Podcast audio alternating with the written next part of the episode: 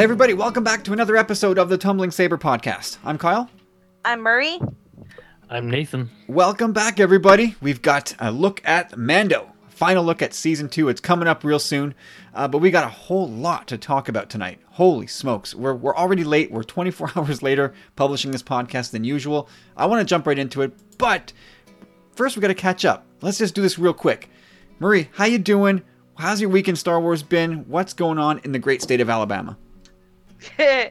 um, I'm doing great. I had a wonderful birthday with a Chewbacca cake that was gorgeous, and so that was super cool. And um, I just got a special little someone in the mail. Oh. Bobby Frick. He Nice. is so precious. Oh my gosh, he's adorable. I'm so stoked. well, happy belated birthday once again. Thank you. Mm-hmm. Happy birthday. Well, That's I guess a it did, great one. I guess it did sort of work out that you know delaying the, the podcast by a day because not only did we get to talk about this final look at the Mando season two, but you got to celebrate your birthday without the stress of having to worry about the podcast. So it all worked out. It all worked out. Yeah. Now, when you're not plowing away studying for Star Wars trivia stuff, do you watch Star Wars just for your own enjoyment? I don't typically watch things many times. I mean, right after Rogue One came out, I watched it monthly, but that lasted for about a year, and then I haven't seen it in a while. Um, so I, I don't typically watch things too many times. I just, I mean, I'm so busy reading Star Wars stuff right now Sure. that there's like right now I'm reading Fascinating Facts, which is really interesting. oh, is that is that Pablo's um, book? Yeah, Yeah, we got to talk about that at some point. It's really cool. It's like a mesh of canon and uh, a mesh of in universe and out of universe. So it's both, um, which is why I had to buy it. and um, just finished How to Speak Astromech with BB-8. So I'm keeping myself busy with all the books. Lord knows there's a lot of that. the job of a Star Wars reader is And never done. And this month is insane. The amount of books that are coming out is just oh Lord of mercy. It's yeah, we, we are we are getting punched real hard in the face in the next. Well, geez, not November's coming, then December's got some more art of books, and then into the new year, here comes the High Republic. High Republic. Yep. right well, and the Marie corner. has it so much worse because she reads it. You know, I, I I read a lot, but I'm selective. You know, like I read all the comics and and the novels and and some of the kids stuff, but I can't imagine just keeping track of what I would need to buy to read what you do, Marie. It's insane. in the best way. yeah, oh, of course, of course. yeah, it's it's definitely a, a lot. And there are, you know, occasionally there's something that slips through the cracks and is only available for like a month and then Mm. suddenly it disappears or it supposedly was published but I can't find it anywhere or it was only published in German. So there Oh, are yeah. things like that that I can't do anything about, but besides that, Cool, Nathan. What's going on over on the Rock? Oh boy, it's uh yeah, I'm just in a perpetual state of waiting for Star Wars over here. I I got uh, that fascinating facts book ordered. I've ordered volume 2 of the uh, the Lost Stars manga. Uh, um, my Beskar Mando Black Series figure shipped 3 weeks ago and still hasn't shown up. So Oh no. Is is that typical for it to get there, or at this point are you worried it's been lost? I I don't know. It's um, it could just be held up. It's it's hard so hard to say. I mean, things get here. We're like at least three months behind everybody else in everything. Hmm. So, but um, yeah, so waiting for that. Finally, got caught up on comics. Um, last week, not last week's, the weeks before, the week before's order was a week late getting here. We didn't get it till the next Wednesday. And I think in the all the years that I've been buying comics, I remember us getting our comics on Wednesday once. Good They all Wow. like the our comic show for new comic book day is Wednesday or Yeah. you know Tuesday now for DC for some god reason. Anyway, um but yeah, we our our new comic book day is Thursday because that's the earliest they show up. Oh my God. and sometimes Terrible. get- if there's if there's a holiday or if the ferry isn't running because we're on an island, um, that can be pushed to Friday or Monday or Tuesday, or like happened a couple weeks ago, Wednesday. so it's a full week late. But I'm all caught up now. I got all caught up this week. So yeah. So and you know, in a couple weeks my um Walmart Black Series figures should ship, so it, it's very much an in between Star Wars kind of time right now for me. well, do you know Apart from the comics, yeah, isn't yeah, always comics. Um, always Is- comics. is do you know if your Mando is with Canada Post or is it Purolator? It's FedEx. Okay, uh, you should be. Well, I, I want to say you're you'd be safe, but they destroyed my Yeah, but I package mean- last week. Yeah, so Hmm. uh, now I'm an unboxer anyway, so that doesn't bother me so much. But uh, as long as I get it, is Well, that's the key. concern. that, that is that's key. Let's start with receiving the package.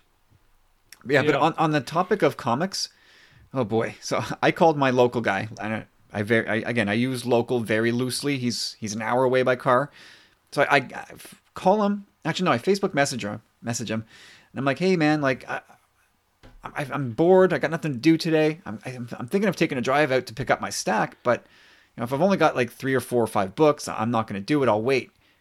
So, well, like, can you just give me a, a round number of, of what I've got in my in my stack? and I, I thought, you know, I thought I had maybe six or seven, four or five on the low end, which I in, that, in which case I'd wait. He messaged me back about an hour later and goes, "Yeah, about 21 books." Oh, oh my god! That's all. Oh wow! Just twenty one. Yeah, That's ju- all. yeah, only 21. And it's not like it. Wow. I, it's not like I hadn't been there. Weeks. Yeah, yeah, real, real light week. And it's not like I hadn't been there in in six weeks. I was there like three weeks ago. So it's like, how did what happened? He's like, LOL. Like, yeah, good for you. Uh, like, what's in there? And so, man, I had like a couple of those DC Black Label books, you know, at ten dollars a pop. I, I ordered a couple variants of Spider-Man 850. Uh, and uh, the thing that really set me over the top was I was ordering all of the Alex Ross covers featuring the X Men. Oh, So- Kyle. Yeah, I mean, there's not that many, but there was I think six in my stack just of of those variants.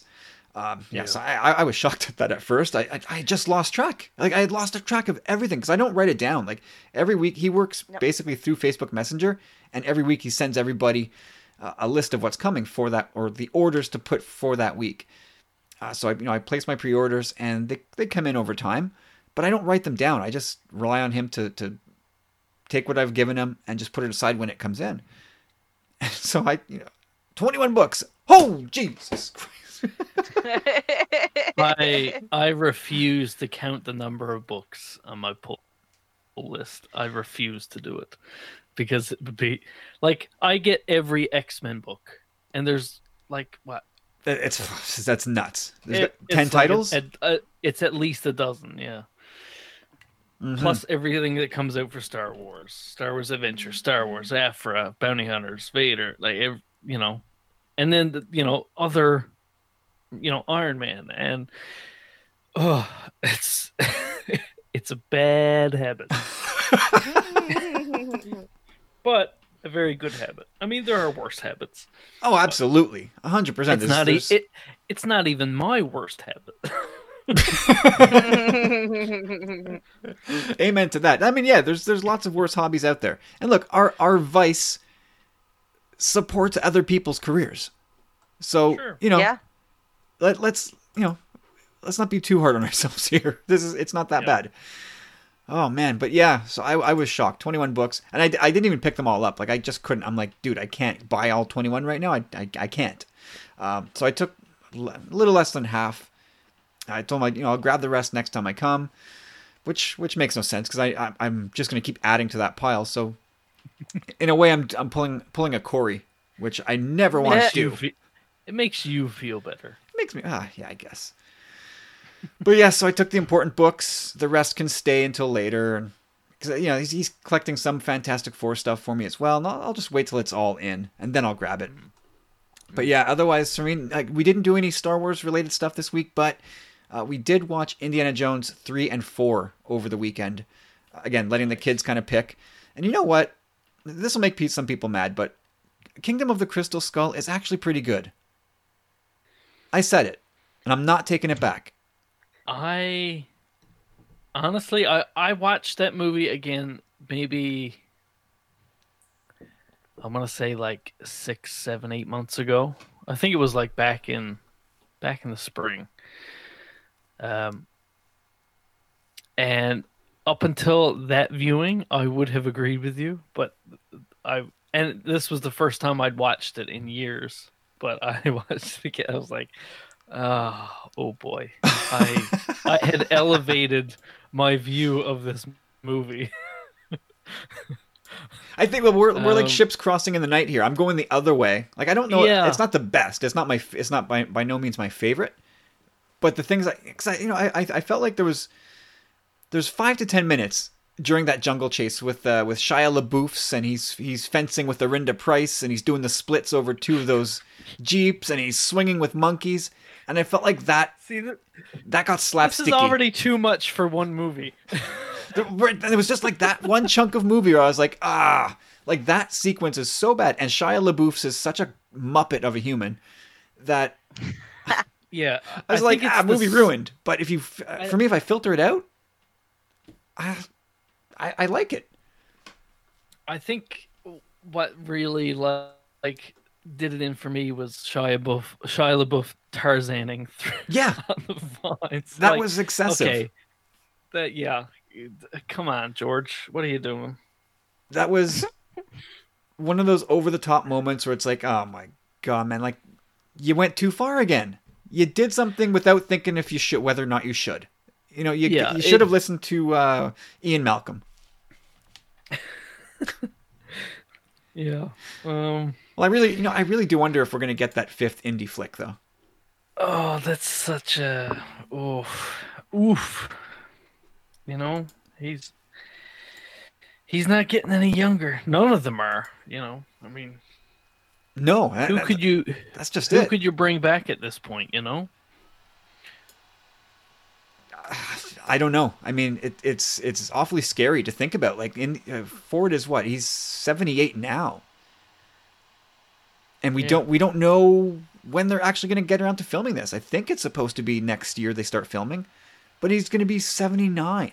And look, he's Harrison Ford. He's one of a kind. He's a god among men. But Mm.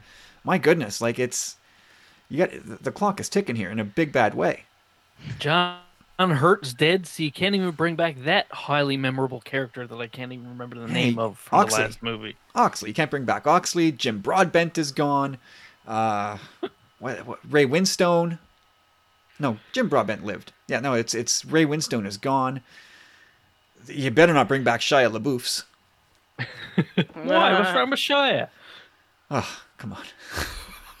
I like Shia LaBeouf. You like He's Shia. LaBeouf's? Yeah. Oh, he, he's So cr- why do you say it like that? Shia LaBeouf.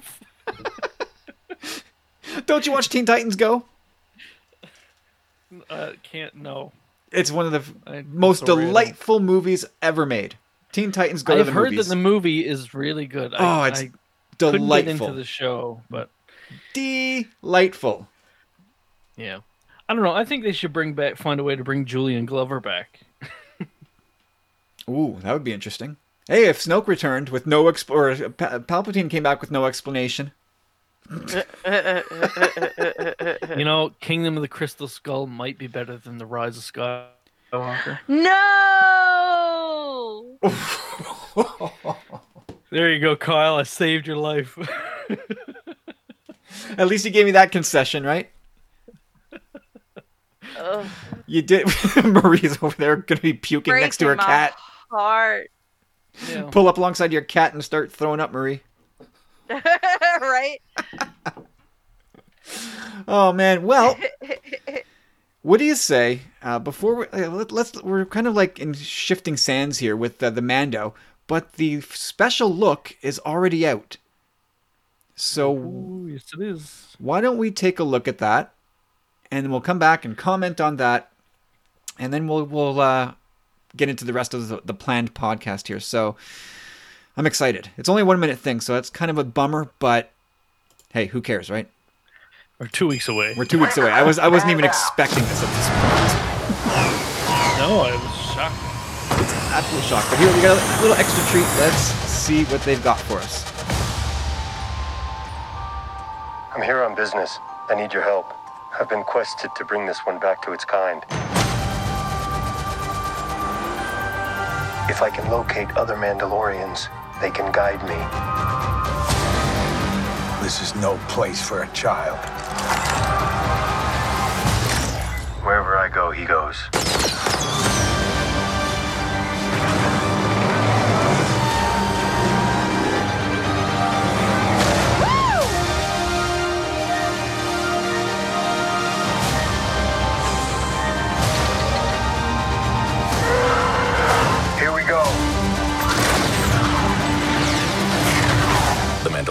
New season streaming October 30th, only on Disney Plus.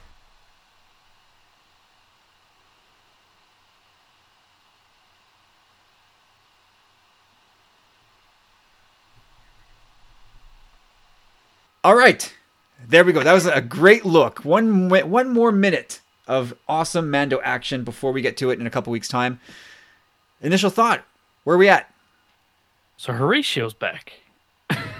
They stuck So- his little blue face in there. So that is blue fish guy. I can't remember the species name. Marie, I know. I don't know either. I don't care. I don't care. That's interesting. like it's why would he be Yeah. back? That's that's a very interesting Hmm, that's a very interesting thing. So there's a line in there which maybe offers a clue, which is know, he's saying that if I can find other Mandalorians, they might they may be able to help me find my way, something like that. Yeah. I wonder if he, he's all alone with with the child or the only people on that ship. Oh no, he offloaded Horatio Sanz, didn't he? Yeah. Huh, so he goes back to pick him up somewhere. Handed him off to Greef. So and he was there with yeah, so did Greef let him go? And they just Or maybe is he hmm. like using him? Or are they like did he have him in storage and was like, Oh, you know what? That guy.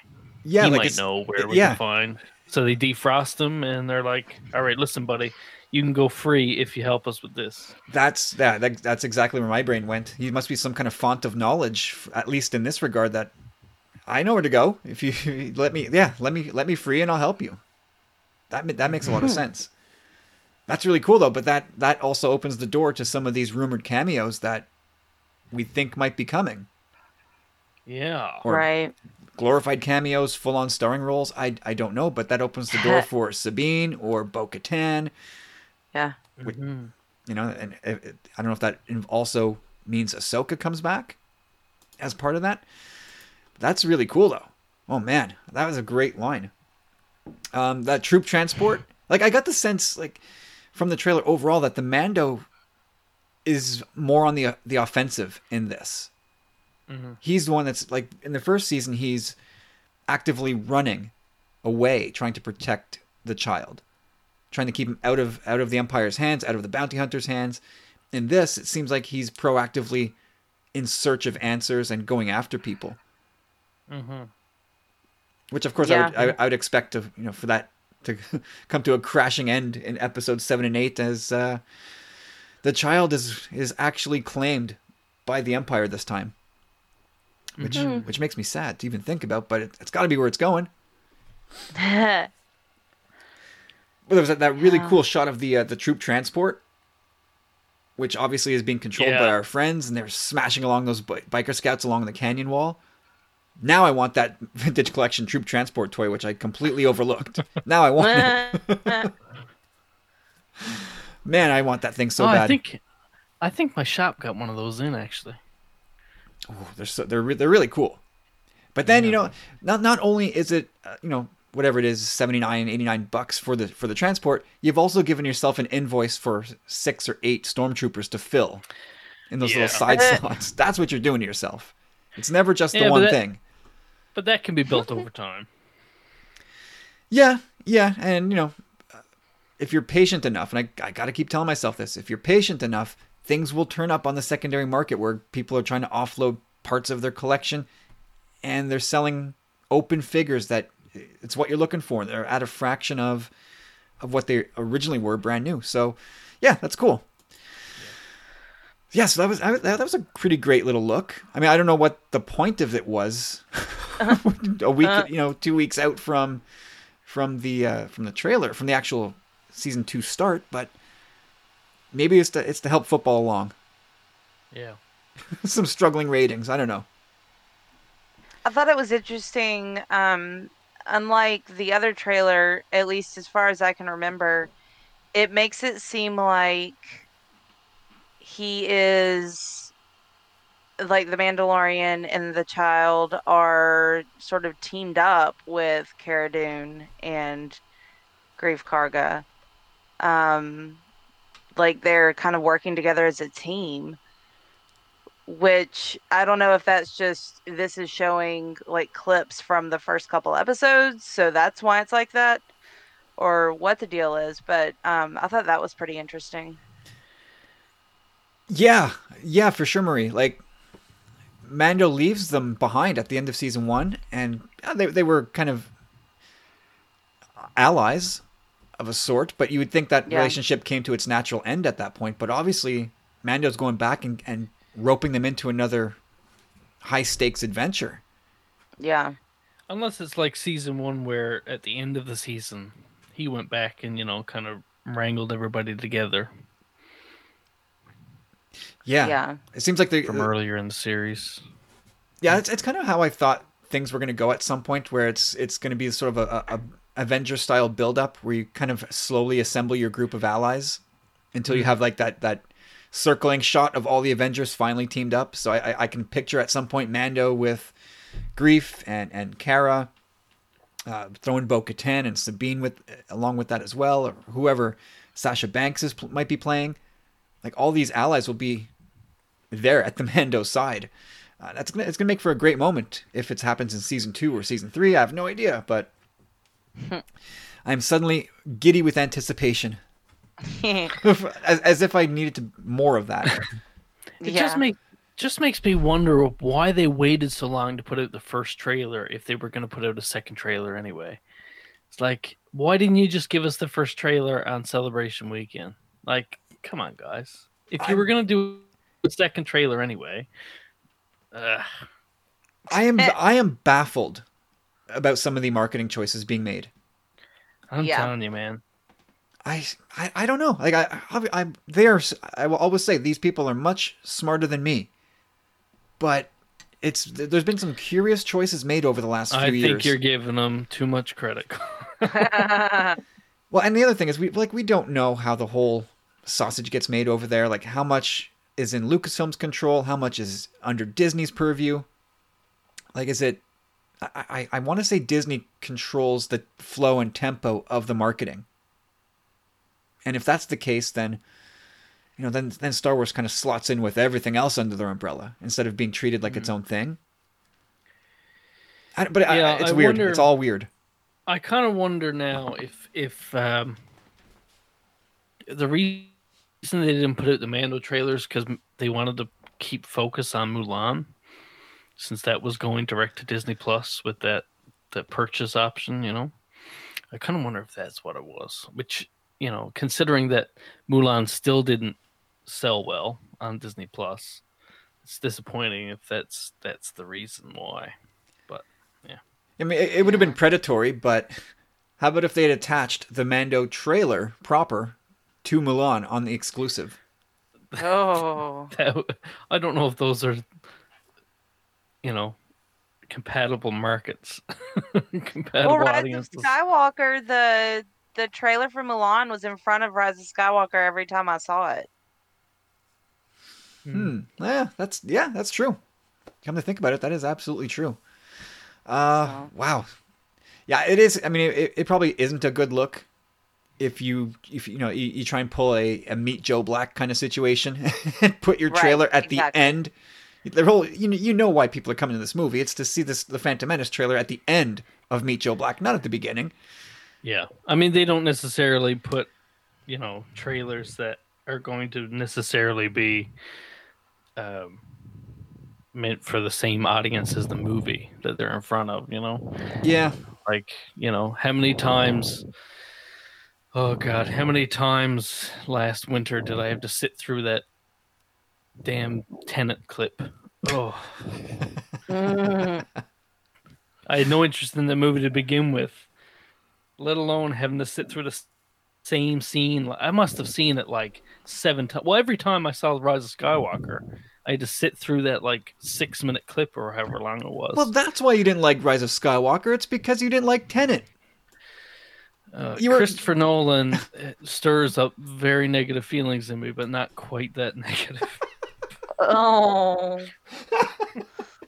oh. I'm gonna pick this scab every chance I get from here until the end of time. listen, listen. Rise of Skywalker does not need any help making me dislike it. Okay, it did that well enough on its own.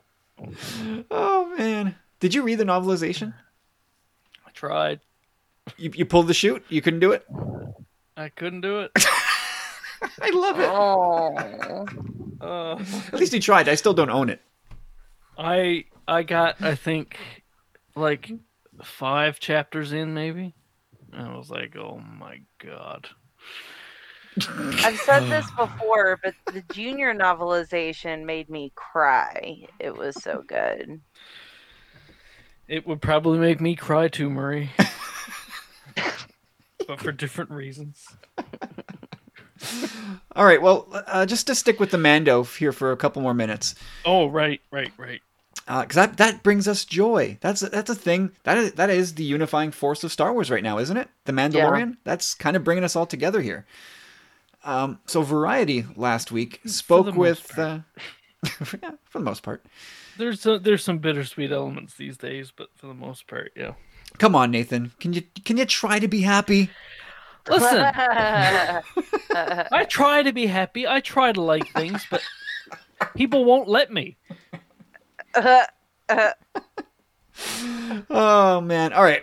So I Variety. really like the comics. How's that? Well, uh, not all of them though. I I, I know there's a bunch of misses in there for you, Bounty Hunter. Okay, okay, the current the current comics. Okay. the, the Star Wars. And okay, anyway, anyway, anyway. I'll stop. I'll stop. So Variety recently spoke with Jon Favreau and Pedro Pascal about the upcoming season on Disney Plus, um, and then they touched on the possibility of the Mando eventually showing up on the big screen. And there's a relevant quote. It says, "Things that you would have only seen in the movie theater, you're seeing on streaming, and I think it could go the other way as well." I think that was Favreau who said that. Uh, so it continues. Uh, whether that means Pascal's tight lipped bounty hunter could end up on a movie screen remains a tantalizing, if uncertain, possibility. Favreau said he's in no rush to push, to push the show beyond a streaming series. Quote, but we're definitely open to it, he added, and excited to see where the story leads us and have that flexibility, because there's no rulebook now. So, Marie, would you want to see a Mando movie on the big screen? I uh, no, because that would mean that at least in the way I'm thinking about it, that would mean that the show would have to either end or there would be a season that was a movie. So like season 4 is a movie and then back to a TV show for season 5. Yeah, like, mm, But- I didn't think about it that way. That's that's a possibility. Huh. But I don't I don't know that I just would rather it just be a TV. I prefer TV shows to movies anyway. So Yeah, uh, Nathan, what do you? What about you? Do you want? Do you want to see a Mando movie on the big on the big screen? Nah. Nah. I I think that's the prevailing sense. It would completely take all the charm out of it. It's, you know, and the, the I mean, the, there's a culture that's formed around the show, and I feel like, I don't know, the- it, it I, don't I just don't see it. Like to me, like was this? I didn't read the article because I just rolled my eyes, but was the was like It was wasn't he about res- Rise of Skywalker. no, but eh. Uh, but was he responding to like a prompt, like a question? Yeah, Or you, did he you never really know. Bring it up because it strikes me as like okay, they asked him a question and he responded to it, and they made a, an wrote an article based on his answer to their question. You know, it's like okay, but he probably wouldn't have brought that up if he wasn't asked about it. So who cares? you know, like Yeah, you never really know how these how these stories get edited down for clarity, yeah. for context or clarity. So I don't I, I don't think he was necessarily explicitly asked if if there's going to be a movie or if they'd want to see a movie. But uh, yeah, I mean, I I I would be down for it as long as it as the movie isn't instead of, you know, like I want to right. I want a movie. Uh, you know what I mean, right? Like, I, I want I want a movie that moves the galaxy forward and gives us something entirely new. Um, you know, like every single project that has come out or that we know to be in production is sort of wrapped up in like the, the warm, familiar embrace of of the Skywalker saga, including the Mando. It's it's sort of tucked in there. And like the, the best analogy I can think of is you've got this three ring binder and it's filled with coloring pages. And the binder is awesome. It's page after page of great stuff. But like I'm tired of having to open the binder, click open those rings, and stuff in more pages. Like I, I just I want a new binder and fill it with entirely new stuff. That's my crappy analogy, and I I hope that gets my point across. But um, I don't I think it's gonna happen. Yeah, I, I that's the only circumstance in which I would wouldn't mind seeing a Mando movie, but I I prefer it doesn't happen for the reasons that you guys said too. Uh, Marie, you, you kind of threw me for a loop there with your with your idea, but so like I could like let's say they do their three four seasons on Disney Plus, right? And then in uh, 2022, we get an eight episode fourth season, and that season ends early to mid December, right? Like they always do. And it end the, the fourth season ends on a cliffhanger. And the week after, uh, the Mando movie, the conclusion to the Mando saga, launches in theaters the week after. So you you know you, you watch your your seasons of your three four seasons of Mandalorian, the show ends say December 11th or so on a Friday, December 11th. December 18th, the following Friday, you get to wrap up the Mando saga in the theater. So Disney Disney get, squeezes you for all those years on, on Disney Plus, then they get you one more time in the theaters.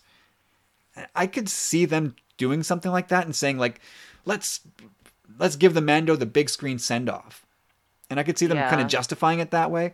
I hope they don't. I, I hope they don't because I I want this show to play out on Disney Plus because I like Nathan. You talked about the charm of it, and I think the platform needs to be able to show everybody that they can start and finish a show in a satisfactory way on the platform and not rely on like a theatrical crutch to cap it off. Mm-hmm. Does that make sense? Yeah. yeah i mean i mean the maybe a movie on Disney Plus, but Mm. I would rather they just make the episodes longer. you know, Yeah. because I mean, you can fit an entire season almost in a movie.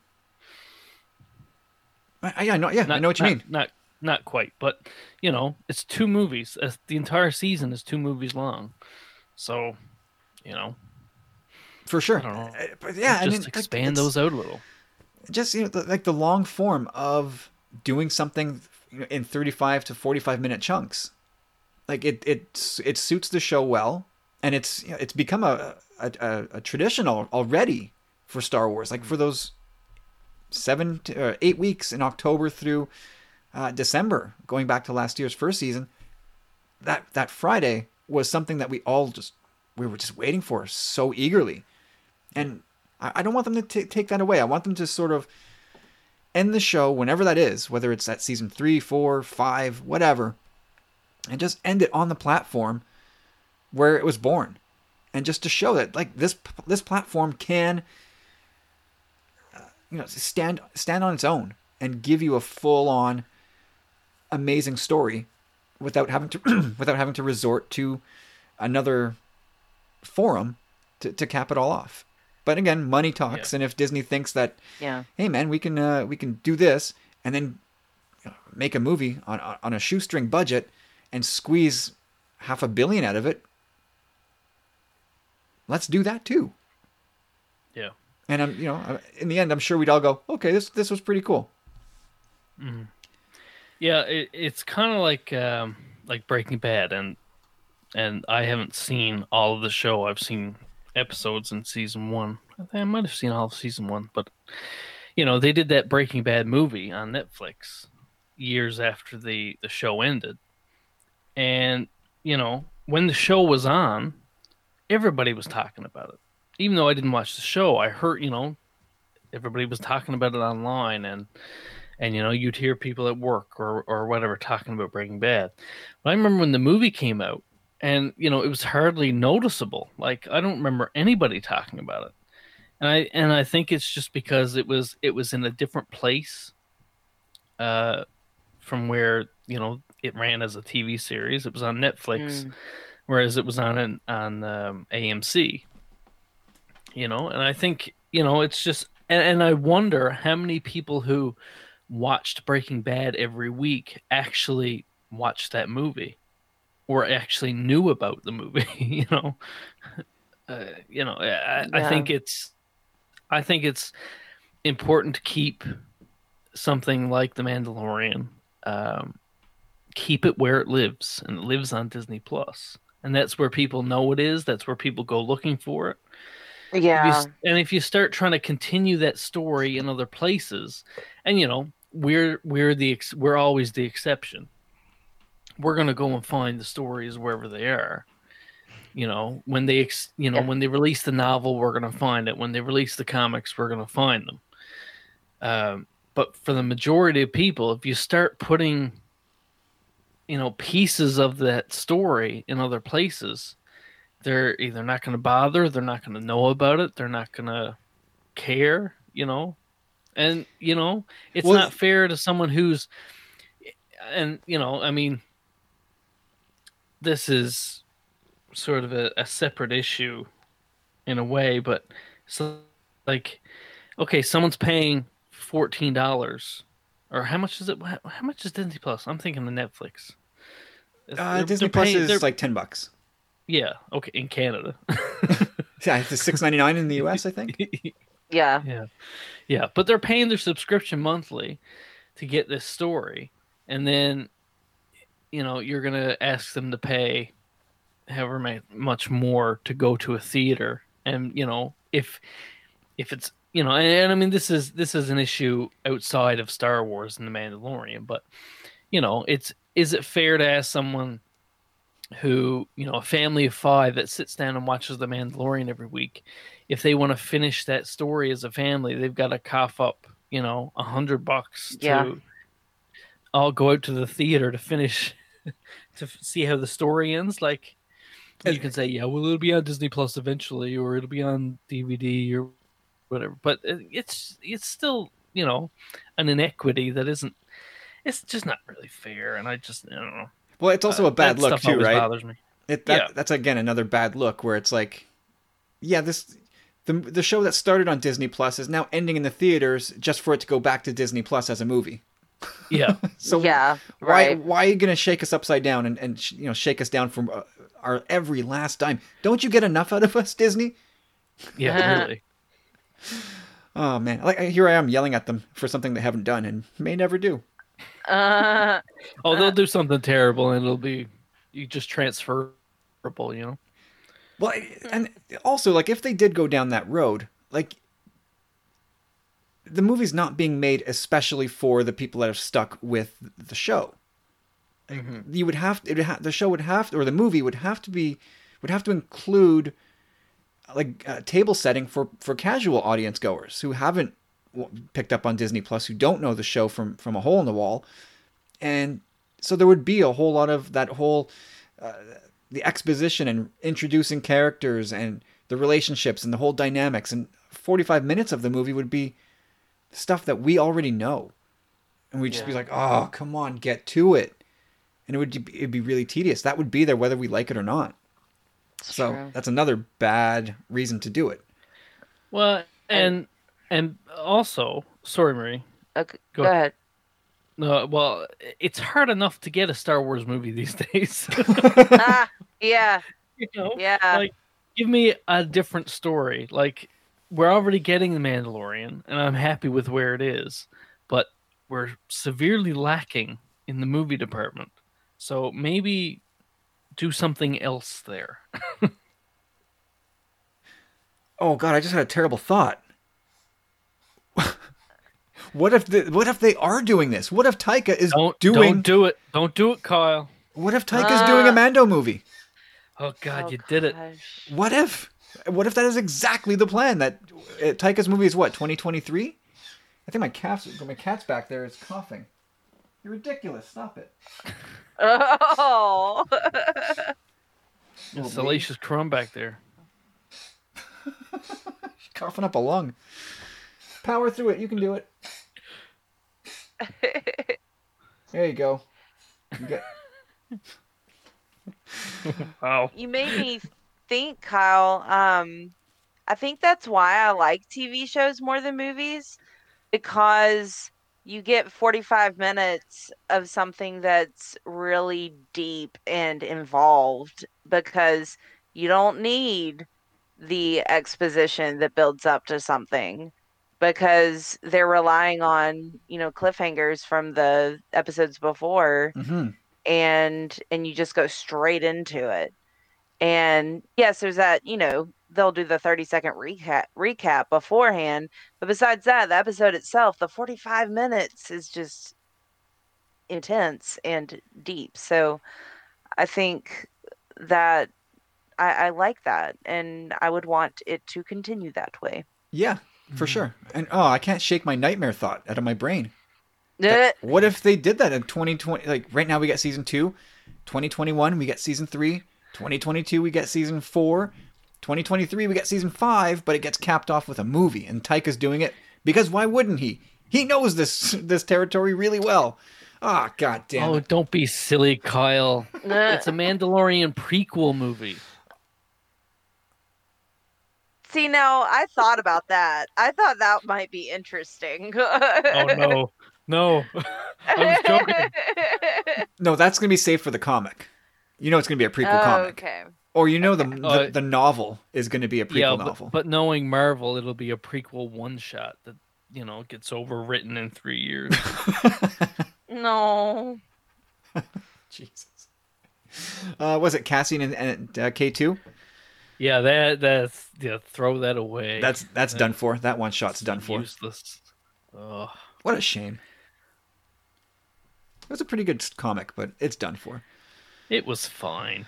It was fine. It was serviceable. It was it was a cool little story, but it's it's that's totally being overwritten. Oh, absolutely. Well, yeah, because it felt like that comic took place like five minutes before Rogue One, which was weird. Yeah, you're right. I gotta go. Uh, I'm not gonna go back. Forget it. I'm not, I'm not gonna read it again. Got enough new stuff to read. I don't need to go back. Uh, cool. All right. Well, hopefully we're all talking nonsense and they stick with Mando on Disney Plus where it belongs.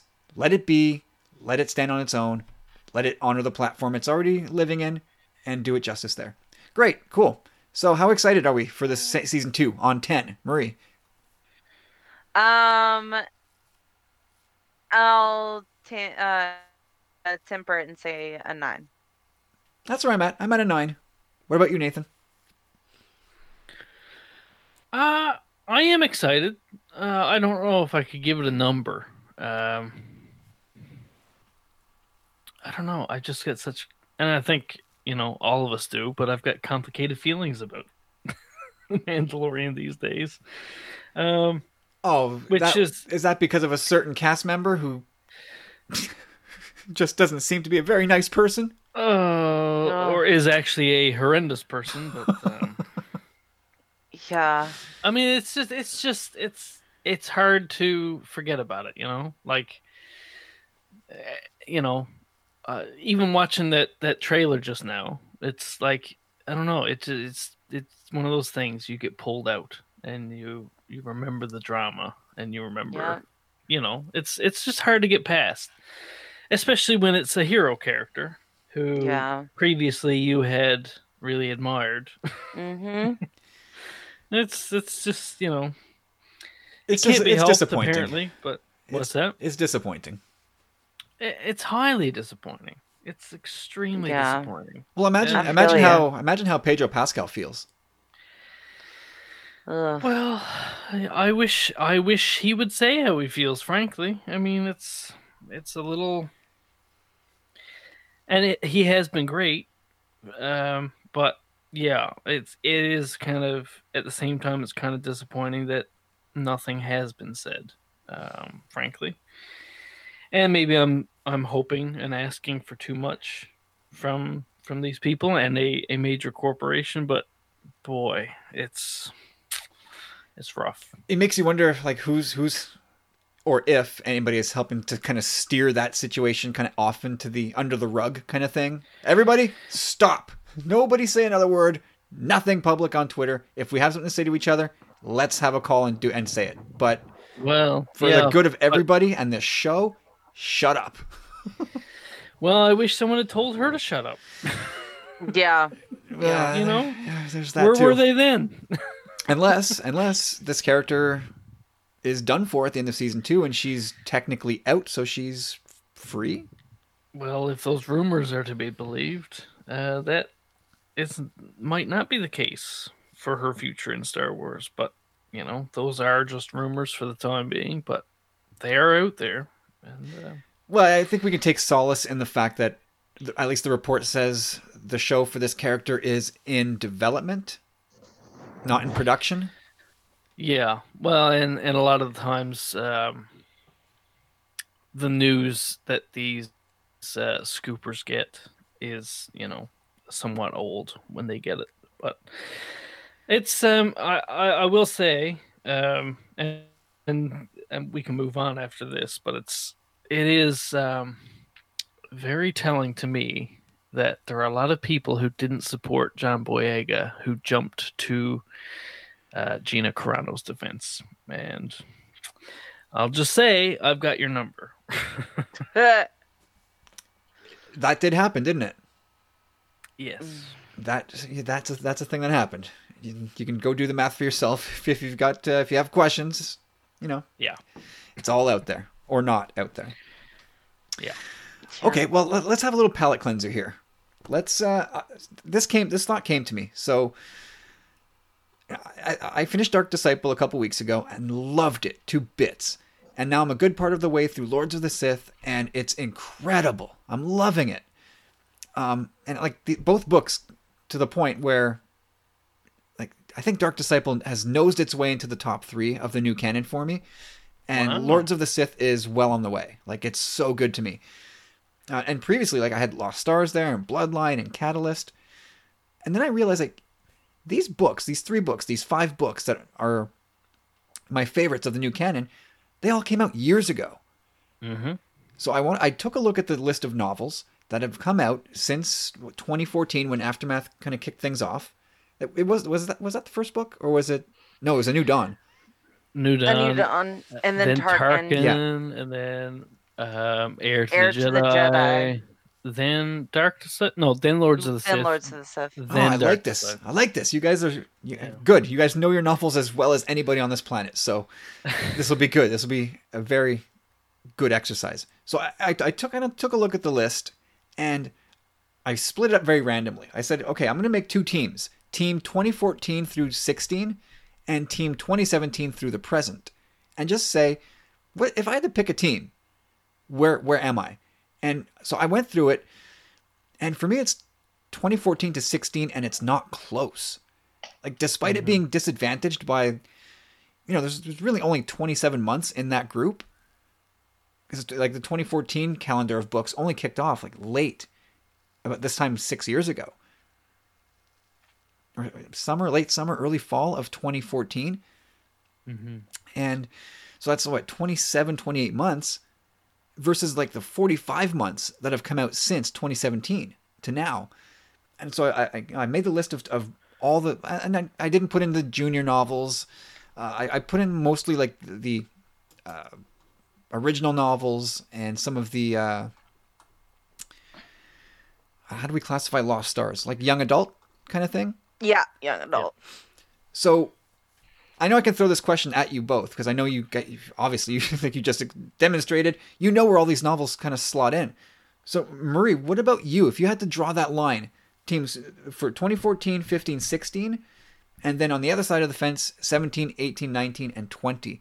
If you had to choose, like what what what grouping had your favorite novels? What would you pick?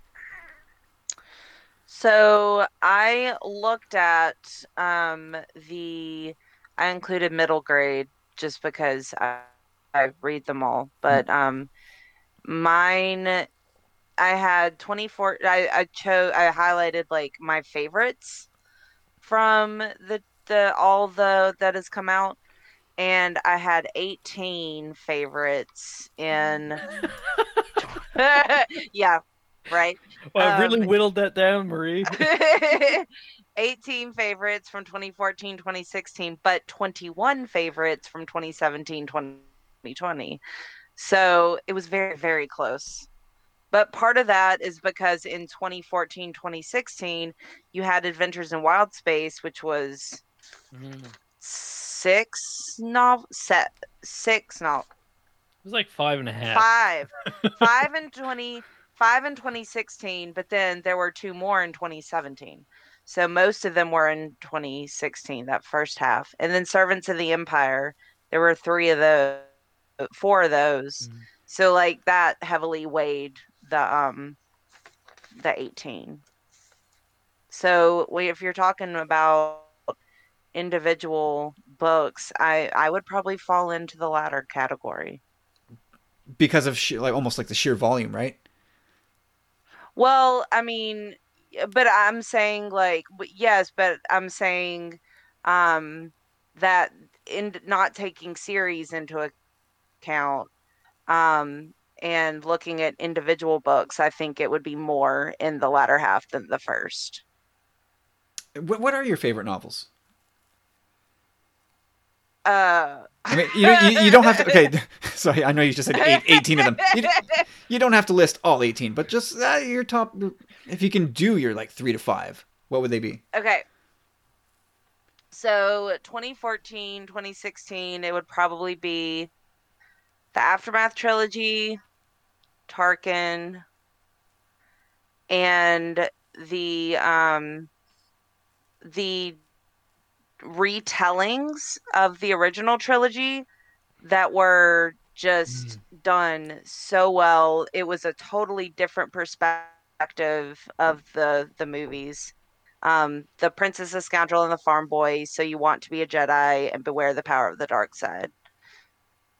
Um, they they were so good, so good, and the art on the covers was beautiful. Mhm. Um, so those that's probably definitely Tarkin, Aftermath trilogy, and that original trilogy retelling would be my favorite from the first half. Tarkin this- surprised there for me. I, Do what? I'm surprised that Tarkin's so high for you. Not not that Oh, not that I didn't enjoy it, but it um, it definitely wasn't a like a a leisure read for me. Like it was it, that book is very dense, and there are a lot of characters, and there's a lot to keep track of, and it's and uh, at- times it can be very dry. Um, but yeah, I mean, I enjoyed it, but it, I'm just surprised that it ranks so high for you.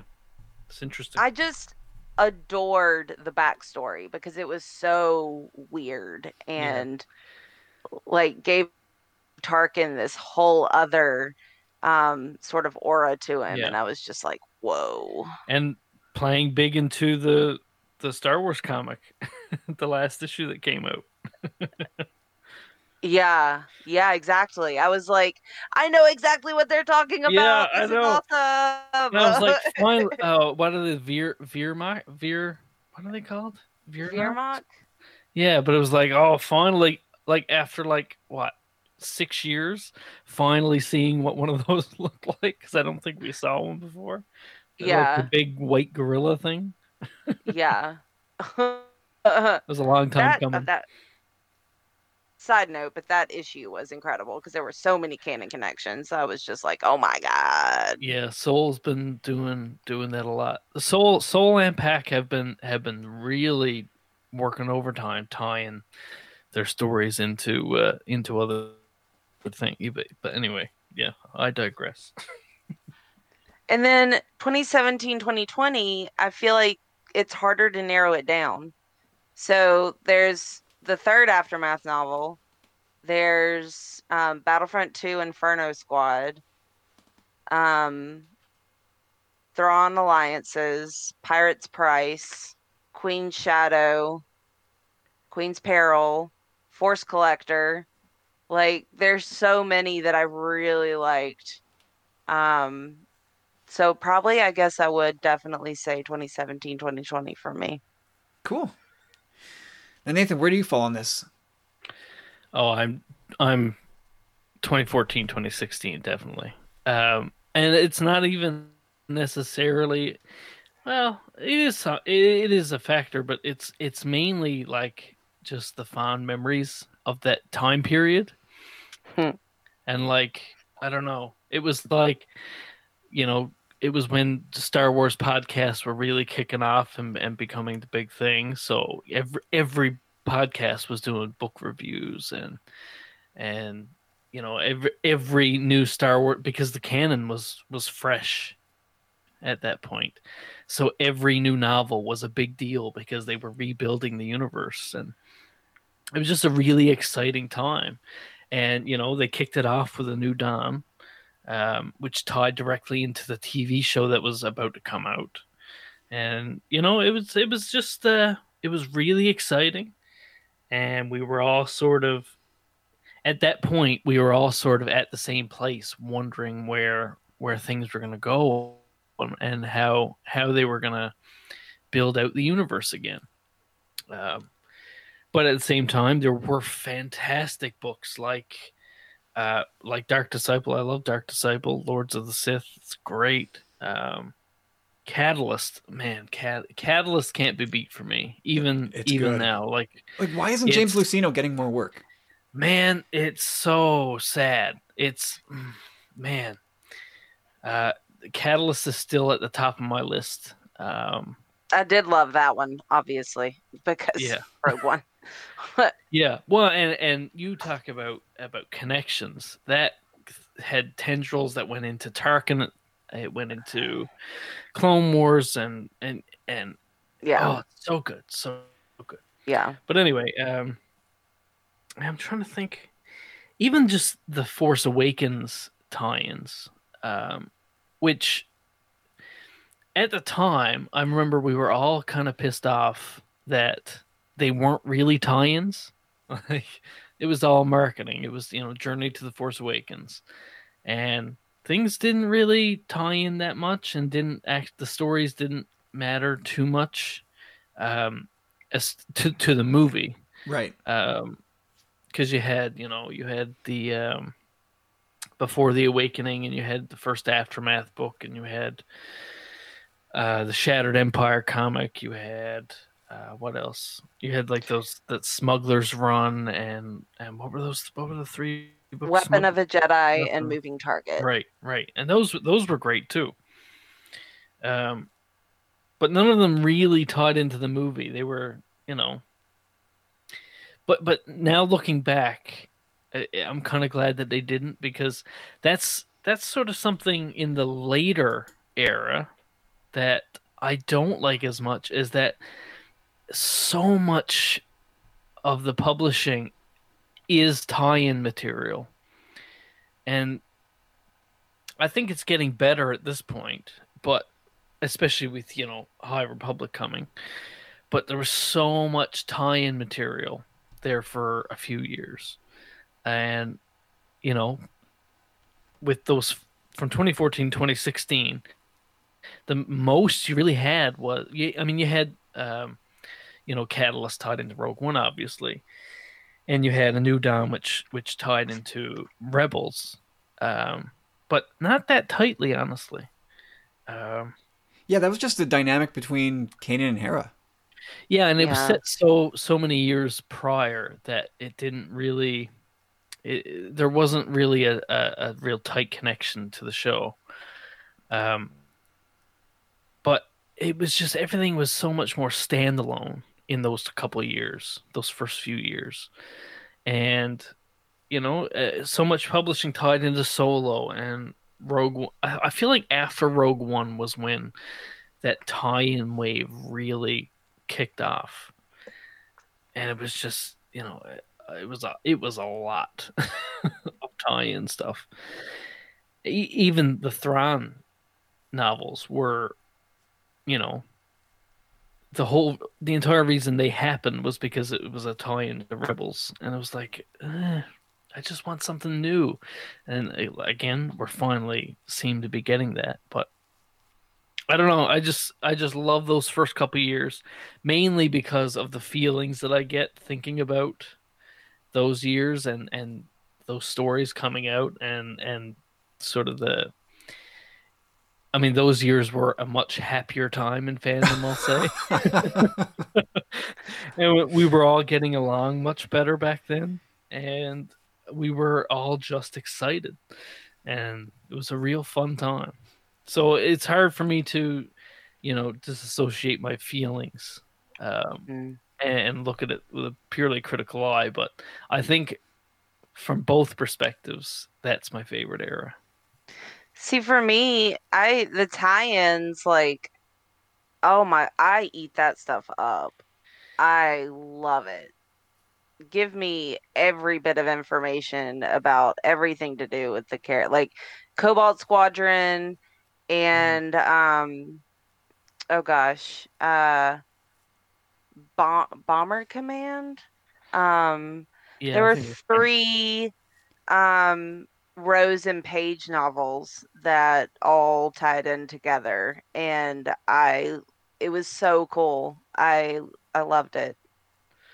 Yeah, I like the tie-ins, but it, it was just overload there for a while, and you know, I mean, thinking about um, you know legends, so much of that stuff was just you know its own thing. The majority of of legends is is standalone because obviously they only had so much that they could tie into Right. um, you know, and and you know, obviously that meant that the books tied more into into the books and the comics, and that was sort of all um, connected that way. But you know that that was sort of that was sort of something that I wanted more of, and again, again, seem to be getting it, but um, yeah, I don't know. It's it Well- was just it was just too much for a while. I think for that the you know the twenty the twenty fourteen to, to sixteen era, it seems like the writers had more leeway to go for it and do something a bit bigger and a little more adventurous. Like when I look at um, well, you know, I just got through Dark Disciple, and that you know maybe that's unfair because it had some great underpinnings from from Filoni and Lucas from uh, Clone Wars episodes. Hmm but some of the other stuff like aftermath was ambitious. And, and lords of the sith it's got two of the biggest characters in star wars. It's it, that was also that or um, I, I can't speak too much to it but it's a it's a fairly i don't say big story but you're playing with uh, a couple of the bigger names and you're putting some pretty heady stuff in there. In their with their relationship. So I, I feel like they, they they were freer to take bigger swings. And then once we got into, um, for me, it, it feels like it came during the the Rogue One tie-in era, where we got Rebel Rising, uh, Journey of the Will or Journal of the Whills, and then it, it followed on through, uh, was it Inferno Squadron? Was that a tie-in to Rogue One? No, that was uh, No. Battlefront. Battlefront Right. Yeah. Yeah. Yeah. Of course. Uh, it feels like, and, and this is by no means a criticism, but from at a certain point, it seemed like the books took on a, uh, uh, smaller scales and were more about like character studies, whether it's young Lando or Han, uh, or the Ahsoka novel, which you know fell in the 2016 uh, time frame, but uh, the two Queen Shadow books, like they all, they, the, to me, they all feel like they're more character studies than sweeping adventures. And I, I go for the more sweeping adventure type Star Wars story, which is why I think I like that earlier era better. And again, it's it's it's it's not bad. Like I I've read and bought many of the books, enjoyed all of them. I think the from the 2017 to now period, I think the one I like the most is Master and Apprentice. Mm-hmm. Because mm-hmm. it, it had that a bit more of, of what I what I'm looking for. I, I should I guess I should say, in terms of the rhythm and the happenings of a story. Uh, Resistance Reborn had it too. Um, yeah, th- I think those are probably my two favorite from. It's a good one. Yeah, Yeah, and I- I'll say I will say about Aftermath. The Aftermath trilogy is, you know, whatever your feelings about the quality of the writing of those books, or or Chuck Wendig himself, for that matter, those books were very bold Mhm. in building out the universe uh, in the this time period that was absolutely empty. Uh, Yeah. When we came to it, you know, and those books have set up so many things, and frankly, I think if they had known what was coming in the movies, I don't think they would have let Wendig be so bold in a lot of those choices he made in the story. But, you know, there are a lot of things that ended up tying in and connecting later on. And they did a lot with those concepts that he introduced. And it was this big adventure. I mean, it's where we first got the Battle of Jakku, you know? It was Yeah. Starhawks. yeah, Star- it was so, it was something. Battle of Jakku was something we we had been hearing about since. I think Abrams brought it up in the at the SDCC panel. Um, in 2015, and uh, maybe or maybe it was at Celebration. I don't remember, but I mean we had been hearing about the Battle of Jakku, and we knew that it was going to be, it was this big deal. And then we read about it finally in the third book and it was like wow. And it, he delivered i gotta say wendig delivered. It was it was a a pretty pretty satisfying uh, battle that he delivered considering we've been hearing about it for years Yeah, like I, I thought the first book was was a tough slog, but I thought books two and three were were really good. yeah The writing style Yeah. didn't bother me one bit. I just whatever. It's I, yeah I guess I they definitely got that. better as they went along and like, and with that the Empire's scope right like the, the scope got Yeah. bigger and things started to happen and things it was no longer just introducing characters and the dynamic. It was like events now are happening and they were big. They were you know they were big galactic scale events that it, that's what interests me more uh, in star wars. Uh, you know i say more. Pie chart it it's probably like a 60 40 thing. I like the big event stuff but i also i do enjoy the character dives too. Well, that's the thing. You want to mix, right? And and that's the thing. For a while, it did feel like we were getting a lot of one thing, and and uh, like you said, I enjoy it all, but I I like balance. Another book that came out in the 2014-16 um, time period that had a really big bold move was Bloodline um, Oh. Yeah, revealing Darth Vader as Leia's dad. so good. Bloodline is, To the is galaxy. excellent.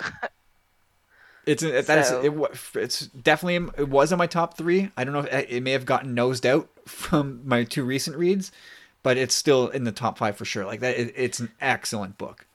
Yeah. Well, that that's what really gave Claudia Gray the bump, right? Like, people read Lost Stars and were like, "Oh, this is good," but you know, can you pull it off twice? And she did it. you know, Yeah, yeah. she pulled it off the second time, and that was when we were like, "Okay, we gotta watch this one." Yeah, because in, in, Lo- in Mhm. Lost Stars, it was she was basically retelling the the original trilogy through the eyes of these two kids, and Yeah. and at, at at one point, like getting us to sort of relate to Imperials for the first time and sort of connect with them on a human level, going, "Wow, these people aren't so bad. They're just they've just been sort of swindled by this this government power." But otherwise, I like these these all of them. I like all these kids. They're just they're just in the wrong in with the wrong crowd. And then it was like, okay, but yeah, she she leaned in on on the OT, which we've all grown up with. Let's see, yeah, like you said, Nathan. Let's see her do it again, and then bam, here comes uh, Bloodline. It's like, oh man, like she did it. Like this is original and relevant, and it it was huge. She Yeah. writes one of the best Hans I've ever read in in a Star Wars book. Her Han is so good. It's so pitch perfect. It's brilliant. It's a book I got to revisit if I can ever get it back from Corey. Yeah. All right, um, I, wa- I just I want to go back to the Mando trailer for just a second. I know we're going backwards. We're allowed. We can do whatever we want. So, one of the things I'm, one of the questions we asked in the after the first trailer was, were those X-wings in pursuit or escorting the Razor Crest? And I think we, I think we got the answer. They were attacking the Razor Crest. yeah. It's aggressive. Absolutely. And of course, you know, some people had already figured that out, but it was a, always a 50-50 shot. They're definitely aggressive aggressive towards uh, Razor Crest. That uh, I, I think we're still all agreeing that that's Ilum that he kind of crash lands on. So it it seems interesting to me that although from Fallen Order, Ilum is under Imperial slash First Order control as they start building up Starkiller in this particular instance, it almost feels like the, the New Republic has maybe taken control back of Ilum. Otherwise, why are they patrolling there? Mm. I don't know. There's, yeah, I mean those those could be scenes stitched together. I mean those Yeah. episodes could be four episodes apart as Yeah, far as yeah, we know. you for know. sure. But uh, yeah. I, it's funny, you know, because it that's one of those things that it's it's kind of um, tricky because that sort of took on a life of its own, and it's at this point, if it's not Ilum, there's gonna be some people that are Ooh. upset. oh man. Well, it, I guess it'd be important to note in that case that they never promised us anything. they just showed Yeah. us a wintry Yeah. planet, of which there are probably millions upon millions in the galaxy. But we do that so often, don't we? Where it's like, it's like, oh, it would be so cool if, and then that morphs into, well, obviously it has to be this. Obviously, Snoke is not. Plagueis. yeah. obviously that they didn't give us backstory, so they screwed up. Uh, I, I, I can't. I no, I don't want to have that rant again. No. Uh, okay, cool. Um, and then the other thing, I, I thought people were wondering: Are they going to show us Ahsoka? Are they going to show us Sabine? Are they? Gonna... They didn't, and I'm I'm eternally grateful that they didn't give us any of those cameos. Like, why do that now? Absolutely. Yeah. Oh, why do that now? Yeah, I understand, but I also really wouldn't have cared. It's like, I don't know. I mean, we've heard it all so much, and we're we're all so sure it's gonna happen. I, I, eh, I wouldn't. Well, for me, it's just bother it's it's about. I want to wait as long as like I I've in my head I know they're in it. Maybe they won't Yeah. be, but I've already accepted that Sabine's in it and Ahsoka's in it and blah blah blah. But I want to wait as long as possible to actually see them. You know, I don't want I don't want to see them on a little YouTube screen. I want it on my big HD screen when I when my one of my favorite characters in Ahsoka pops on the screen and I get to see what she looks like for real in live action. I don't want that to happen here. So I'm I'm glad they had that restraint to not do that. Anyway, now I'm done with the trailer. All right, so let's uh, let's wrap up this episode. Let's talk about from a certain point of view, Empire Style. That's coming out in about a, three weeks from now. Uh, so I, I'm getting excited for it. And last week we got treated to sort of a little synopsis to all 40 stories from the 40 different authors. Uh, let's just talk about it. We'll go around the table a couple of times here. Nathan, which one of the stories has got you sort of uh, most jazzed? Um, I kind of, I'm kind of interested in the in the uh, the Palpatine one. It's um, that Disturbance? yeah. It's uh, yeah. I mean, it's Palpatine. What do you want me to say? I like Palpatine. No, that's But, that is uh, also on my list. Disturbance by Mike Chen, I think, is the one you're referring to. Yeah, yeah, that's the one. I, I had to look it up on my phone because computer problems. But um, no. so I'm looking, I'm looking through Wait, them think- now and trying to remember which ones I was thinking of. So I hear Uh, I got it. I got it. So the the the synopsis: sheer will powered Palpatine through as it always did, fending off the determination of someone or something wanting to hide this, a secret held so tightly that the very desire to protect it gave itself away, if only for a blink. Much as the Force spoke to the rebel pilot who destroyed the Death Star, it revealed itself to Palpatine here, not by gui- guiding the launch of torpedoes, but with a vision. What Palpatine saw in the Force should have frightened him. That's mm-hmm. oh man, that is, yeah. For obvious reasons, that is on the list. yeah, tantalizing.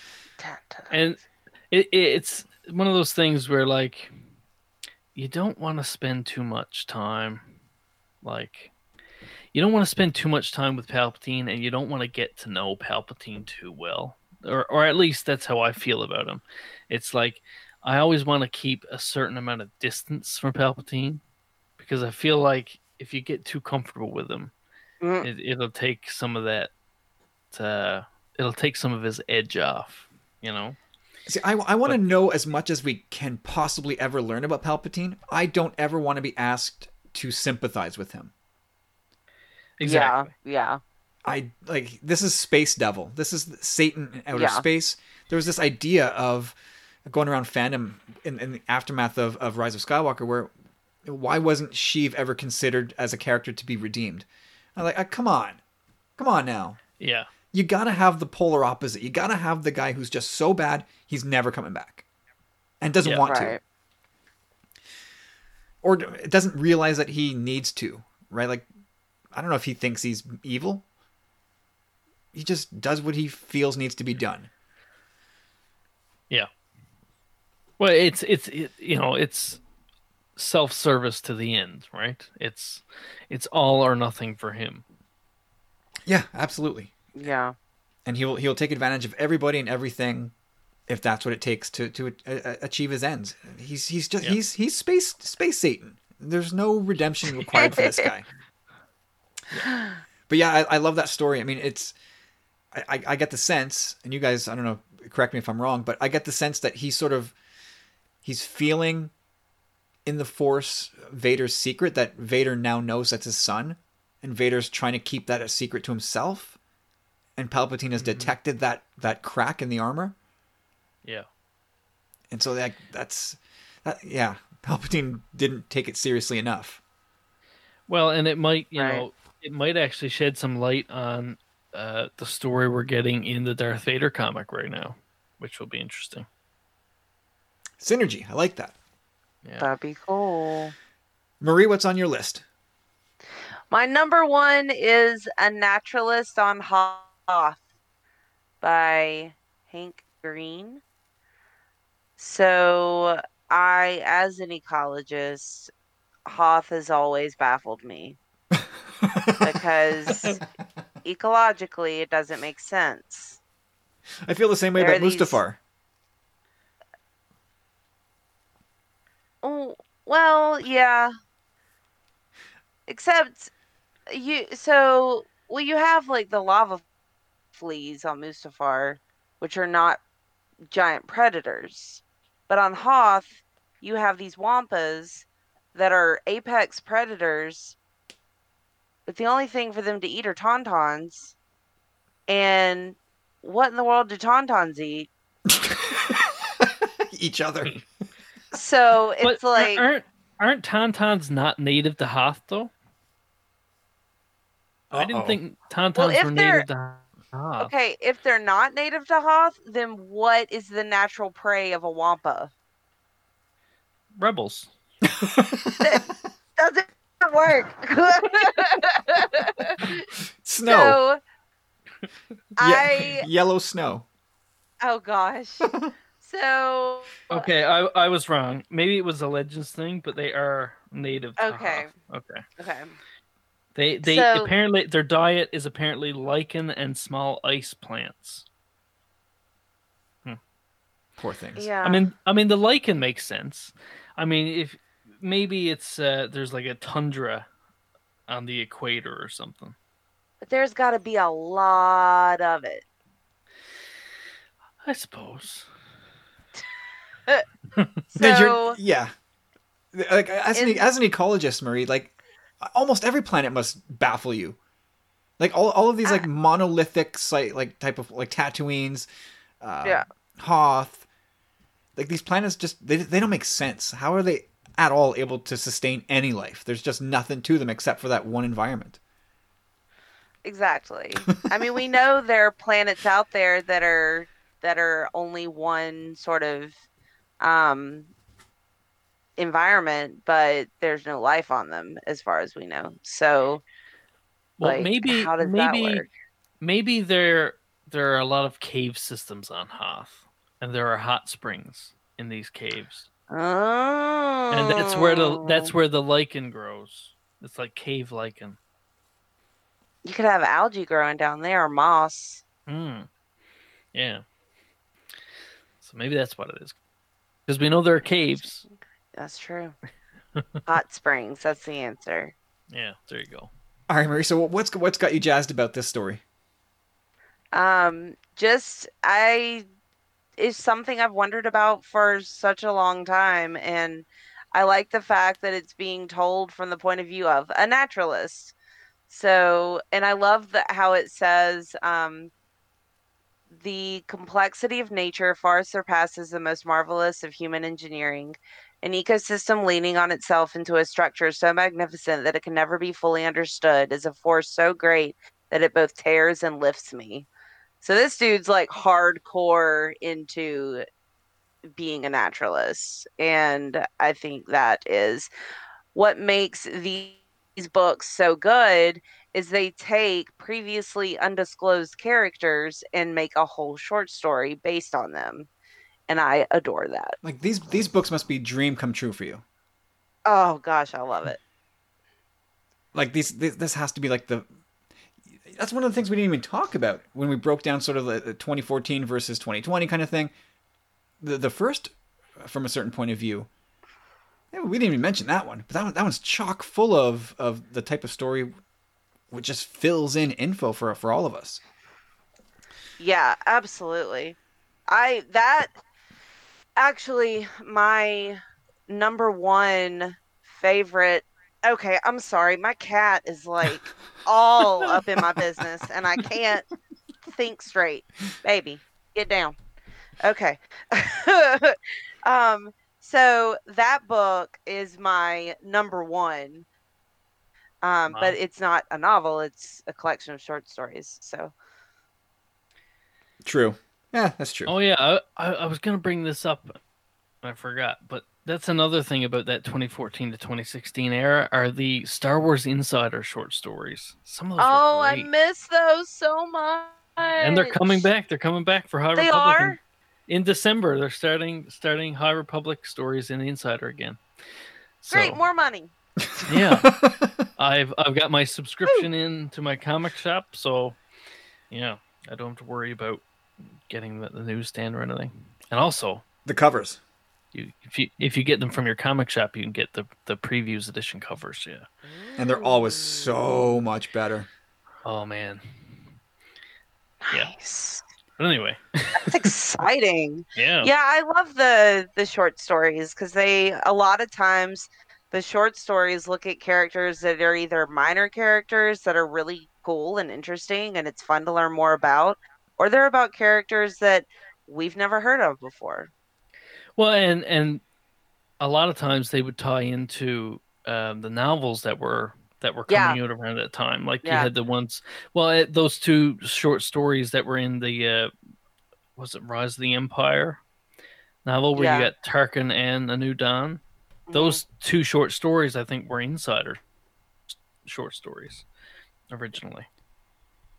I thought they were only found in that compil that compilation.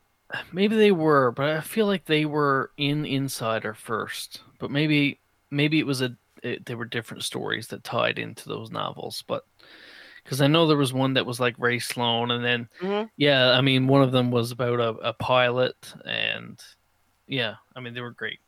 But anyway, that's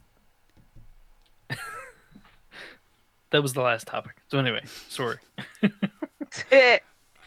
Uh, so I, I think uh, I'm going to preface it by saying uh, one of the big stories that I think everybody's really excited about, or at least curious to know more about, as it involves uh, some of the big players, is uh, Obi Wan's story, and him sort of bemoaning, bemoaning his involvement with the Skywalkers. I think everybody wants to know more about that because it's like, wait a sec, that's sort of a hot take, Ben. More salty Obi Wan. And it's like, okay, how's that going to shake out? So, of course, everybody's in, in- interested in that. But uh, one that's really got me is the first lesson from Jim Zub. And so the, the, the synopsis, if I had it, there it is. Uh, Yoda could not remember the last time something had broken his concentration in such a manner. Was it a sign of inner doubt or an old fear he'd managed to keep hidden within? No, this was an outside presence, a presence he had not felt in many years. Potent and prophetic foreign yet familiar, a Skywalker. And that's really, I love that quote. It's super tantalizing to me. It, it makes Yeah. it sound like Yoda had no idea Luke was coming to Dagobah to, to meet up with him. And I'd always assumed Yoda w- was always watching, like he says. And so he'd, he'd know that Luke was on his doorstep. Or Yoda, uh, Obi Wan would have given him the heads up that he name dropped him in a fo- Force Ghost appearance.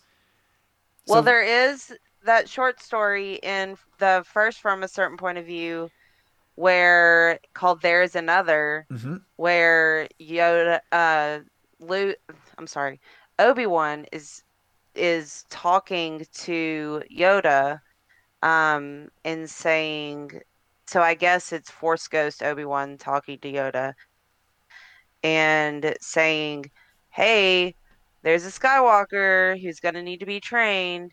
And he's like, "Leia, yes, I've always wanted to train her." And then Obi-Wan's like, "No, Actually, it's Luke." And Yoda's like, "What? No." not that doing that. clown. like it was such a good story because it was just like this this oh Leia I, I always wanted to train her and I knew she would be a great Jedi one day and Luke's this impetuous normal male Skywalker. Uh, So- yeah, it's we- it's it's it is strange. Like the two stories don't seem to line up. Like if Yoda's watching Luke, yet he's surprised when he sh- the day he shows up. It's like, shouldn't you know? So I, I am very curious to get to get into that story. Yeah. Yeah. All right, let's let's do one more each here before we we close out the podcast. Nathan, what do you got? Um, well, I'm. I like the. Um, but what does he eat? That's sounds hilarious. That's what I was gonna say. But I'm super excited for Vergence. That it, it- by Tracy Deonn. It's the it's the cave. It's from the perspective of of the magic tree, and it's I don't know. Yeah. That little that little excerpt is oh man, such Yeah, a so interesting to dive into like. Because what is is it the force or is it, you know? one of the It- things it- that I don't know. It's it brings up a lot of questions. I think one of the coolest things about this particular version is like Empire really has a broad like tapestry of things. Like there's some ridiculous stuff that we can we're gonna get stories of, which you know, the, the dragon snake eating R2. We're getting that perspective. but you also get like Torin Farr at Ion Control. Yeah. And we're gonna get, of course, like the Wilrow Hood story. Like the, Yeah. So there's there's there's some predictable stuff, but you also get views from of of all kinds of stuff from like the military person to the uh, to the to the wampas to creatures in a swamp to uh, mystery the mysteries of the force in the force tree. Like this is a, gonna be a wild book that goes everywhere. That it's gonna be crazy. And some of these stories I'm sure we're gonna file and forget, but some of them I'm sure are gonna be real standouts. Marie, what do you got? Well, I, I was gonna say, but what does he eat? Just because that is a really good question, and I'm curious as to how that goes. And I, it's just it's fun when they add a little bit of humor into it. Um, but also, Lord Vader will see you now by John Jackson oh, Miller. Oh, you you took mine now. I don't know. I don't know what it says that we're all, you know, the three of us are kind of landing on many of the same stories. yeah. But yeah, I mean, come on, John Jackson Miller writing Rae Sloane. Come on, Yeah, Yeah. definitely. Well, I mean, I, I, to me, I feel like the stories break down into like two categories. Where one is like, one category is the mythology stories, and the other is like the action figure stories. You know. yeah, Whereas like one, you know, one category, they those stories add to the overall mythology and will and will sort of deepen it. And you know, you'll go back to the movie and maybe watch it differently. And then the, the other stories are the action figure episodes or stories where it's just sort of you know, throw away uh when you see that character in the movie, you're probably not going to think back to the story or you know that's how i sort of break these down in my mind yeah. Like there's one story, and it's for me, it's it's almost unwelcome. Like not to crap on anybody's work, but um, there's one where a stormtrooper sort of overhears an awkward family reunion. it's like he's, he- the I think the insinuation is he's overhear the stormtrooper is overhearing Luke or Vader tell Luke that he's his father. Mm. And it's like, wait a sec. They, I don't want to have to think about a stormtrooper just off camera who's like on, on a smoke break or something going, oh, what's, what's happening over there? oh, oh my God. Wait till the guys hear this. Like, it, it can be funny, but it adds an unnecessary element to the story. And it, like you said, straight throwaway. straight to tmz Yeah. Straight, straight exactly. I got a scoop for you, HoloNet. But like to me that's like it might be really funny, but it could also be one of those things where it's like I I, I throw this away. yeah yeah there's definitely loads of those where it's it's just fun. It's and you you you might not read that story ever again and you might not think about that story ever again and it's probably not going to have much impact. But it was fun. It was you know it's fun disposable whatever. But then there are stories like um or vader will see you now where these characters you know we know them from other places right? Like and, and a lot of these stories are about characters we'll never see again and we haven't seen anywhere else they you know they're in the movie for maybe a scene or maybe a shot in some cases Mhm. and that's all we'll ever see them so we don't have any reason to think about them anymore Yeah, exactly. but someone like Rae Sloane or luke or obi-wan you know obviously we spend a lot of time with these characters so these are the stories that we're gonna latch onto yeah, for sure. Um L three three seven is gonna make another appearance, which Mm, obviously controversial but i'm Is it- looking forward to it people are upset about this. Well, I mean, people are upset about everything, but people are upset. that- well, some people didn't like, you know, L3's handling uh, in Solo and her fate. And I, I did see people that I know have problems with uh, L3's fate in Solo. They aren't happy that she's still stuck in the ship. Which is fine. I think that's an, a, It's a a valid reasonable take. take. That's reasonable. Sure. Yeah. Uh, so yeah, she'll she'll make an appearance in a story, and I hope that's I hope it's just her chewing out three PO, Yeah. which will be hilarious. Sorry, Marie. No. You, you can't tell me that you don't want to hear more L three. I mean, uh, she's fantastic, so Bring that on. I'm Um, totally fine with more of her. Oh, I wonder what if they get Phoebe Waller-Bridge to uh, to narrate that story for the audiobook. oh, that's one thing we haven't heard because Jon Hamm did the first one, right? Well, he did the Boba Fett story in the first one. Oh, right. He didn't do the whole thing. But so yeah, yeah, get cool. Oh man, Yeah. get Phoebe Waller Bridge. Yeah, I don't know why they don't do like the. uh I, I mean, I guess it's probably expensive, but like the the Clone Wars anthology, the audiobook where they got the the voice actors to read the stories. Yeah, it's, probably, it's yeah, forty stories is probably really, really Yeah. pricey.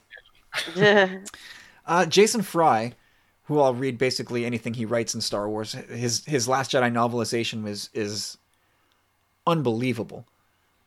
Uh, so Yeah. when he's writing Rendezvous Point, which uh, it's a Wedge story, Wedge Antilles, and there's a distinct lack of Wedge outside of uh, Squadrons and a blip in Rise of Skywalker and a tiny well actually he had a good role in Resistance Reborn and again in uh, Aftermath. But this is this is Wedge right in that era where he's he's laying golden eggs and destroying big imperial property. So I'm kind of surprised they didn't get uh, Gary Whitta to write the Wedge story, since he uh, wrote the Wedge episode of Rebels. that's true. What is he is right? Which story is he writing? Yeah, I can't remember which story he got, but uh, I was kind of surprised that it wasn't that one. No, that's a good point. And I'm not going to find it before we end the show, but yeah, Gary Whitta. Yeah, he should have been. He should have been almost like leading, like his his story in uh, from from the New Hope version, for me is is worth the price of ad- admission right off the hop. Like a couple of these stories are going to be major in terms of like how we perceive a certain scene or theme in in Empire, in the way that. Uh, uh, the first two stories in the first uh, from a certain point of view book really altered uh, my understanding of, of that rogue one to a new hope transition Yeah. yeah. I tell you what else. This story, I don't know, like, how did they get away with this? They named the story The Final Order. yeah I, i'm just looking at that now. They, they stood side by side hands clasped at, their backs before the incredible panorama of ultimatum's bridge. Ahead the endless chaotic detonation the swarming scatter of the hoth system's fragmentation cascade asteroid field. They had sent fighters in after an escaping rebel ship. None had returned. Final order is a bit of a reach isn't it? Yeah, I mean, it's about a, a Star Destroyer and its captain that gets destroyed by an asteroid. Like, it would have been cool if they had, like, put Pryde in there or something. Like, have Pryde, make, you know, Pryde be present in the events of Empire just off screen. Because Yeah. we know, you know, he was in the Imperial Navy at the time. Yeah. That would have been cool. That's not to say he's not in this book somehow. Yeah, they're saving it. true. That's that, fair, That would be great. I would love that. That would be that'd be worth one of those things, worth the price of, of admission. To to oh my god, here he is. Yeah. I'm surprised we haven't gotten that yet. I mean, that seems ripe for, you know, I mean that you, you think he would have been in one of the comics at least by now. True. Yeah, the Hmm. young Pryde story. Yeah. So I, I found the Gary Hey, Whitta story. It, it, it would have been cool if if Pryde was uh I can't remember her name now, but the um the character that was in in Star Wars number 7. Tarkin's protege. Oh, yeah. It would have been I- cool if that had been Pryde. Is, is it Zahra Yeah. something? Z- yeah. Yeah. Zahra, Yeah. yeah. Zahra. How am I getting this? How am I Commander pulling that from you guys instead of you guys? this is your job. I could picture her in my head. I just push Yeah. buttons. All right, I, I found I found the Gary Whitta story. It's called Rogue Two, Mm, oh yeah. right. and it's um it seems like it was yeah this is actually going to be a cool one. It's sort of uh, the story of, of the rest of Rogue Squadron kind of going out of their minds as they they wait for morning to come so they can go out looking for Luke and Han. And so Right. what what was going through that, that squadron's head because they were out there bright and early looking for them. And so this will be looks like it'll be told from Zevs, who is the guy who actually finds them. It'll be told from his point of view. So that's oh man, I can't wait to read. I, I can't wait to buy this and then not read it for a while. No. That's my that's my mantra when it comes to these books. Just get the audiobook and you can read it in, or listen to it in chunks. yeah, it's it's that's a uh, yeah. I mean, I know I, I know why you don't listen to audiobooks, but if you can, you know, if you're driving to the comic shop or something, you can knock out two or three stories. That, this is true. But the thing is, I only do that like now every. I'm gonna try and only do that like every uh, once a month. so you know how long it- it'll take. It'll take me eight months to listen to that book. I may as well just read it. I suppose. All right. Um, I am done for this week. My throat's not cooperating. Um, anything else you guys want to talk about before we wrap it up? No, for me. I don't think. Cool. All right. Well, that's going to do it for this week then. If you want to be a part of the podcast, you can always send in your questions to tumblingsaber at gmail.com. Uh, if you want to help us out in any of these other ways, that would be great. So make sure you subscribe to the podcast, share it with your friends, leave us a review, and go check us out on Patreon at patreon.com slash tumblingsaber. Very simple. $1, $3 tiers, and you get everything we do. Uh, and it's never been easier to get all of our extra content. So go check that out. Uh, big shout out to Rob Wade for endorsing this episode as part of the E14 endorsed program, which you can learn more about at emotionally14.com. And so, with all that out of the way, Marie, what is a busy person like you doing on social media these days? Where can we find all your work? um, you can find me on Twitter at Alia Morgaine. You can find my review blog where I review every Monday, Wednesday, and Friday at the Star Wars Review.blogspot.com. And you can find my Queer Star Wars YouTube channel at Aphra's Artifacts, where I release new content typically every Sunday at 6 p.m. Central, unless there's a lot to cover. You have dropped a lot of videos. Yes. It's because I dove right into the deep end where there was like a whole ton to talk about. but this past Sunday's video is just one short video because there wasn't that much to expound upon. give your, you can give yourself a, a- some time to breathe because that you did the uh, Yes. Aphra and Sana relationship, which that was uh, seven videos, six videos, It was five. five. Still, And that's a lot then- of content right and there. then alone. I did, yeah, Aphra and Magna Tolvan, and that was eight. That's the one I'm thinking of. yes, To- yeah, okay, that's the one I was thinking of. The Tolvan Yeah. one was was huge, and you're doing some really really fantastic work there. Are, are you liking being a YouTube creator?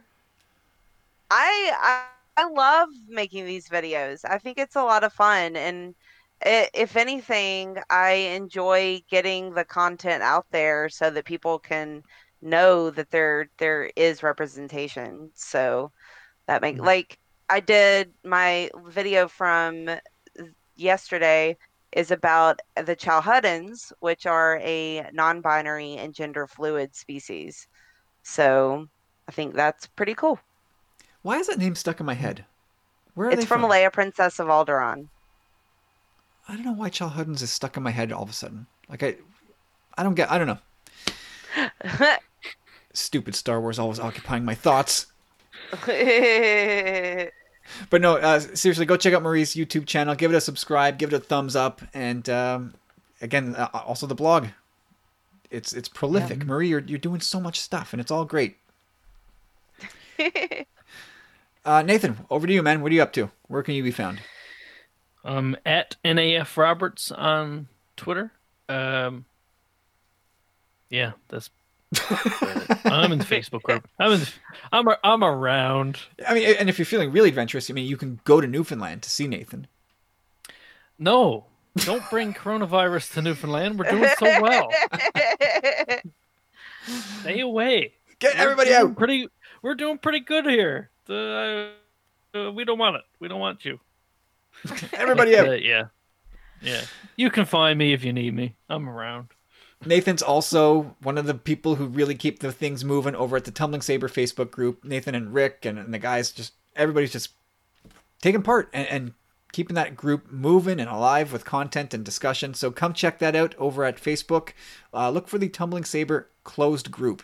You can you can also jump on the page. I don't post much there, but the group is where it's at. We're all in there. We're all having a great time. Come check it out. Uh, otherwise, I just got I've just got to keep Rick from getting all the attention. That's the only reason I do it. well, I, I I don't know if I thanked Rick last week, but he he, he posted these screenshots for all forty stories from fr- from a Yeah, certain you point of view. you did.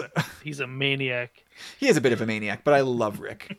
Lots of time for Rick. So Absolutely. another thanks to Rick for for helping us because that that helped me get uh, get my thoughts together for this episode. And if I'll do I'll I'll do one better for Rick. Go listen to Jam Transmissions with him and Pete Oh, and, yeah. and Eden. Sometimes they're doing a great show, uh, show over there as well. Um, so yeah, like sh- share some of that uh, that space in your pod- podcast playlist. Go go listen to Rick. And uh, that's gonna do it. Um, I'm at Tumbling Saber on Twitter and on Instagram. Um, and really, that's that's gonna do it, folks. I hope you enjoyed this episode. Uh, come back soon. Check us out again. We're gonna be talking about whatever else comes up in the Star Wars galaxy. But until then, everybody, may the Force be with you. Bye. Only what you take with you. Sandwiches, tauntaun sandwiches. a Reuben.